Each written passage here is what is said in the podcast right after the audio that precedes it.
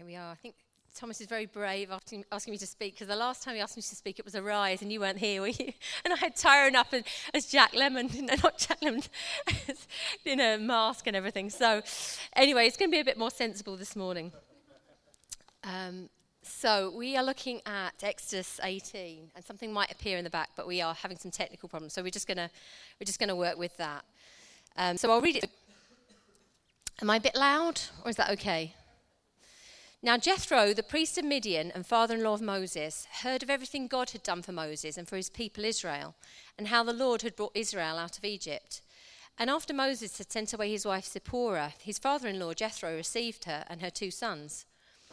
Um, one son was named Gershom, for Moses said, I've become a foreigner in a foreign land. And the other was named Eleazar, and he said, My father God was my helper, and he saved me from the sword of Pharaoh.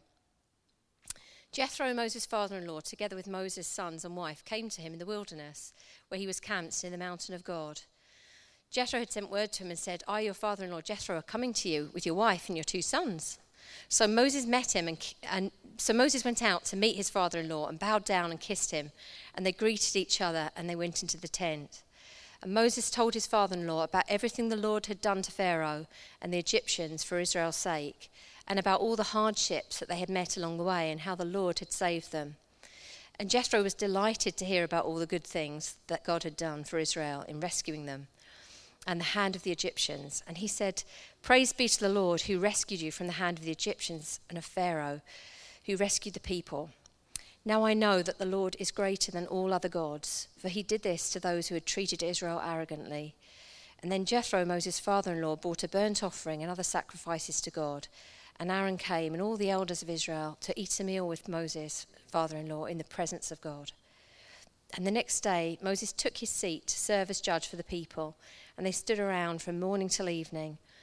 And when his father in law saw all that Moses was doing for the people, he said, What you're doing isn't, isn't good, it isn't right. Do you alone sit as judge while all these people stand round you from morning till evening? And Moses said, Well, the people come to me to seek God's will, and whenever they have a dispute, it's brought to me, and I decide between the parties and inform them of God's decrees and instructions. And Moses' father, in law replied, What you're doing is not good. You and these people who come to you will only wear yourselves out, and the work's too heavy for you. You cannot handle it alone. Listen to me, and I will give you some advice, and may God be with you. And then a bit further along, in verse 24, Moses listened to his father in law and did everything he said. So, we're looking at this chapter, and as I was thinking about it this week, I was thinking about the fact in our house we are really into Australian MasterChef. Anyone else seen Australian MasterChef? Was it just us? so, it's very different from the American MasterChef or the British one. And you have 20, 24 contestants who are all competing to win this $250,000 prize. But a lot of the program is really about the journey. So, it's about the people that come alongside the contestants and what happens in that process. And a lot of people, even though they don't win, still go on to do great things actually because of the process. And I felt that while we're looking at this passage, that God wants us to see these people here and what they're doing as kind of mentors. They're like people that come alongside us. You know, they have something to show us. They've already been there and they have something to model for us. And all of us need people in our lives, don't, don't we? People to help us grow and flourish. And do you know that God brings people into your life to help you grow, grow and flourish? And I was thinking about the fact that Moses had met with God face to face, but in this chapter, he brings his father in law along to help him on something. And, you know, although God is able to speak directly to us and to intervene directly in our lives, he does choose to bring people across our paths. And part of that is a sort of humbling process, isn't it? That we accept that. And when I was growing up, there were some key people who were really important to me as a, a young Christian. Um, some of them were youth leaders who ran a Friday night youth group. There were people who just opened their home, just had me round all the time, just kind of shared their life with me. And the people who've influenced me in my work have just been helped me to come on.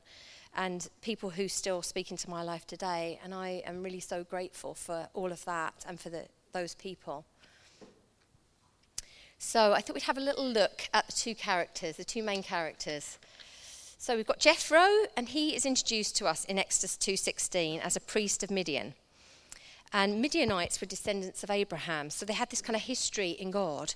But actually, where they got to is that they were worshipping now a multitude of gods. So they had their faith in God, but they also had lots of other gods alongside. Jethro had seven daughters. That's pretty impressive. Um, he was the father in law of Moses, so he gave his daughter Zipporah in, fa- in, marriage to Moses. And when Moses had left Egypt, it was uh, Jethro that sheltered him, that brought, took him into his house. We know that he owned sheep because Moses is looking after them on the edge of the desert when he comes across the burning bush. And we know that Jethro respects God's voice because when Moses has this encounter with God, he goes and he speaks to Jethro and he talks to him about it. And Jethro basically says, Go do it. You know, if God's meeting with you, go do it. So Moses, we've got Jethro. Moses is the other character in this chapter. So Moses was born as a Hebrew, but he grew up in the palace of Pharaoh. So he had this kind of humble beginning, but he was actually growing up sort of as a son of the king. And so he had obviously got used to that sort of lifestyle. He's used to having all his needs provided, being treated like royalty, having great privilege. Um, Moses, he also, though, has a, a, real sense of injustice, doesn't he? So he gets into trouble because he sees an Israelite being beaten up and he, go, he goes in there, and then that means he has to leave. Um, and on that process, as he leaves Egypt, he meets with God in the desert in an amazing way. So Moses has two sons that, that were mentioned earlier. He's described as a friend of God, and he's faced a lot of difficulty. So he's faced people grumbling, he's faced people speaking against him. People wanted to go back after they'd come out of Egypt, and they wanted to stone him.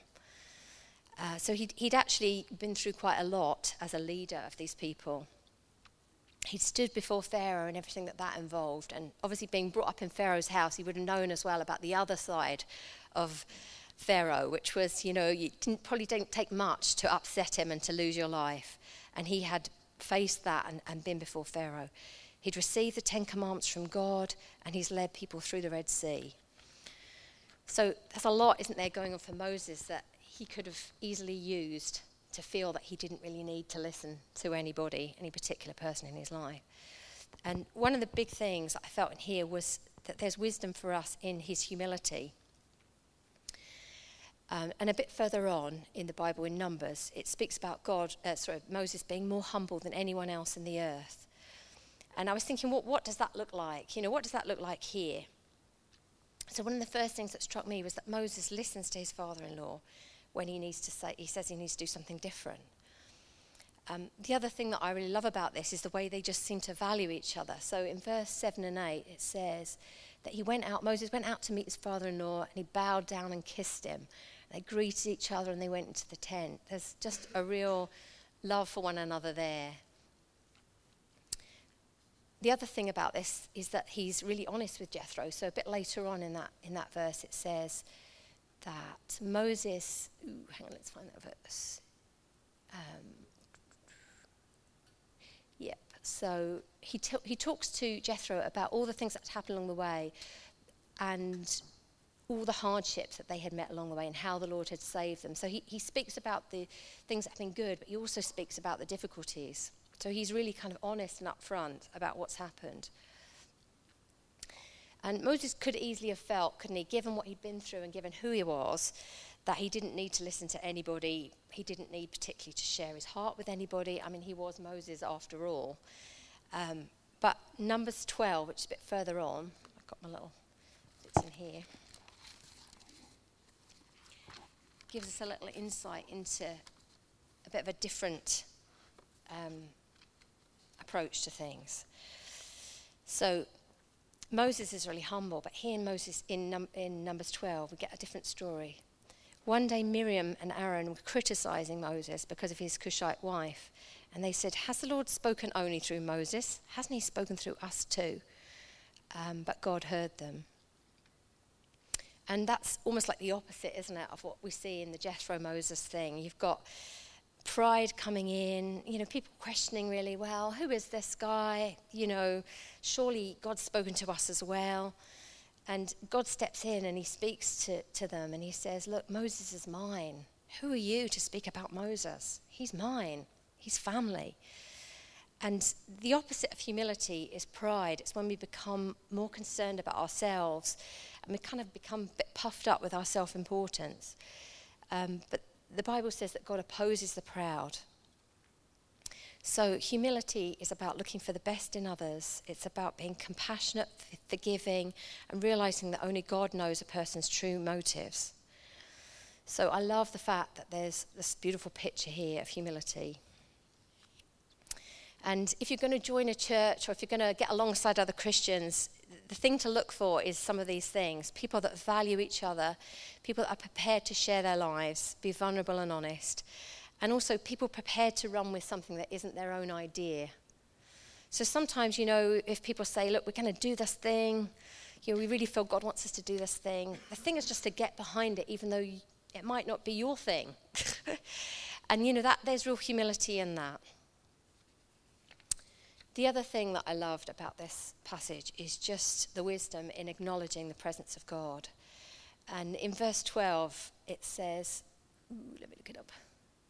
Then Jethro, Moses' father in law, brought a burnt offering and other sacrifices to God.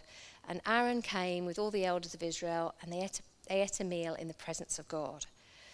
And this is something that God's really bringing back in church. We've been singing about it this morning.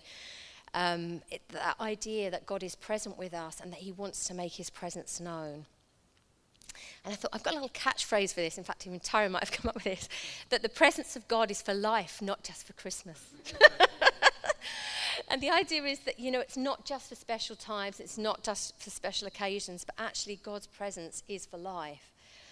And when God walked with Adam in the garden, the beginning, it says that he was there, wasn't he, walking with him? His presence was there. And when Moses earlier on parted the Red Sea, God was there, wasn't he? God's presence was there doing that miraculous thing. And here, as they're just eating their dinner, the presence of God is there. They're just doing it in the presence of God. And I, I just love that. And I think that God wants us to know that He's not just around for special moments, special occasions, but actually He wants to do life with us. And he wants also to listen, to, he listens to more than just what we're praying, but he listens to our conversations and he looks at our lives. And I don't have time to go into some of these passages, but if you look up Isaiah 58, which is a passage about fasting, God's main problem with the people is that they are doing this religious thing, but their lives aren't matching up with it. And he says, How can you do this thing? Keep asking me for that while all of this other stuff's happening. So God says He wants our lives and our conversations and our prayers to match up. It's like a triangle. And when those things match up, there's a real power in that. And one of the things that Jethro does here is he worships. And I think worship is another key way in which we can acknowledge the presence of God. And uh, for me, I love to just put a CD on or something or my iPod on in the kitchen and just worship God I'm cooking I like to pray when I'm walking the dog. That's a good one for me. I just put things on in the car to listen to. I might put a podcast on or something because I believe that God is speaking and He wants to speak to me. And if there are people who are seeking God to speak, then it's just giving God that opportunity. So that's, that's what works for me.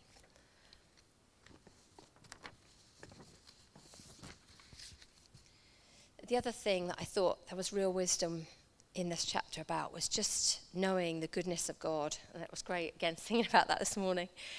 Um, and this was brilliant. As I was looking at this, Exodus 8 9, it says Jethro was delighted to hear about all the good things that God had done for, for Israel in rescuing them. Um, and the other word for delighted is rejoiced. And apparently, in the Hebrew, another way of saying that is that he had goosebumps. And I love the idea that he gets goosebumps looking at what God's done. And he comes and he sees all these people camped out, you know, that, been, that have come out of slavery. He sees, he knows the fact that God's parted the Red Sea and the hairs go up on the back of his neck. Um, and the other thing about Jethro, you know, I said he's from the Midianites, so he had all these different gods. Uh, they had all these different gods going along together.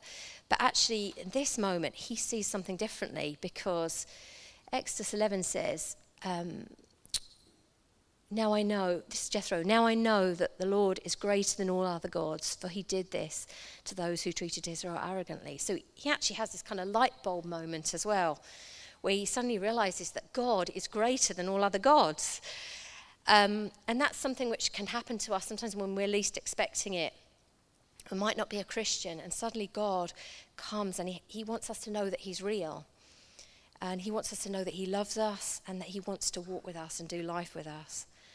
And if you're already a Christian, God still wants to give you moments like that. He wants to give you light bulb moments, moments where He comes and He encounters you and He gives you a fresh understanding of something.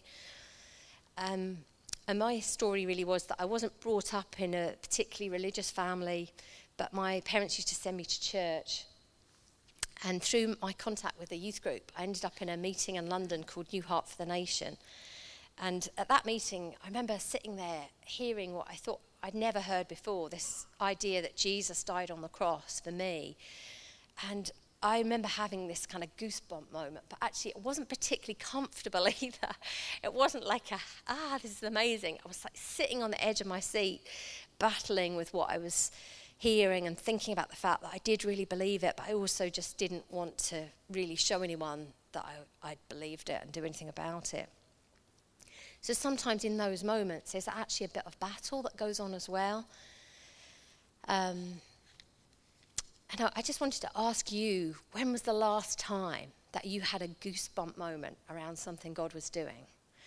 Now, that might be either in your own life or it might be in the life of somebody else or just something that you see going on in the world and it makes the hairs stand up on the back of your neck. And God hasn't changed, has He? You know, the same God who split the sea is the same one who's here with us this morning. And I was thinking about that. I was just going through this yesterday, thinking, wow, that is just amazing, isn't it? That the God who split the Red Sea is the same one that we're asking to be present with us this morning. And I, have got a little clip. I think we need to show that at the end. And we said, well, we'll come back to that. The final thing is not necessarily from this passage, but it, it comes from this story. And it's wisdom in knowing that the story is still being written. And these stories, you know, sometimes we look on at them, we read them, we know the outcome, don't we? And it's easy for us to think, oh, yeah, we know what happens there. Then the Red Seas part and they come through. And it's almost like we know the end result and it's easy to take it for granted. Um, but actually, there was a lot more risk for the people at the time because they didn't know what the outcome of that adventure or that story was going to be. And the picture that I had, which has come up a bit today about running, is the idea that Jethro and Moses, you know, they've run well. They're like these mentors, they've run well, and they have batons which they're handing on to us. And the challenge is are we running or are we just spectating?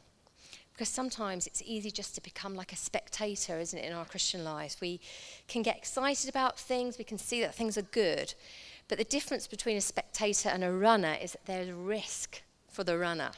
The runner has personal sacrifice, a personal journey, and a personal involvement in the race.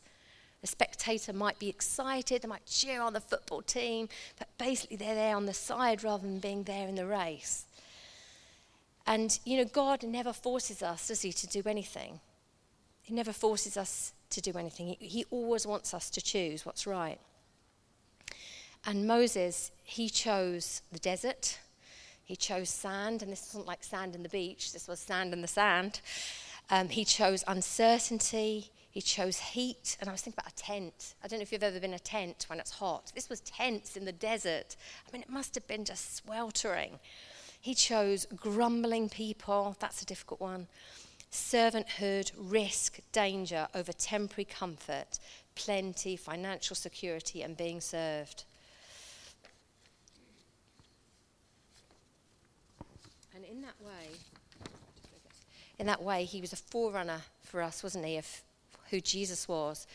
Because Jesus gave up heaven and everything that was there for him, all the glory of it, all the security of being with his father, and he came to be born as a baby, and he gave up everything to death.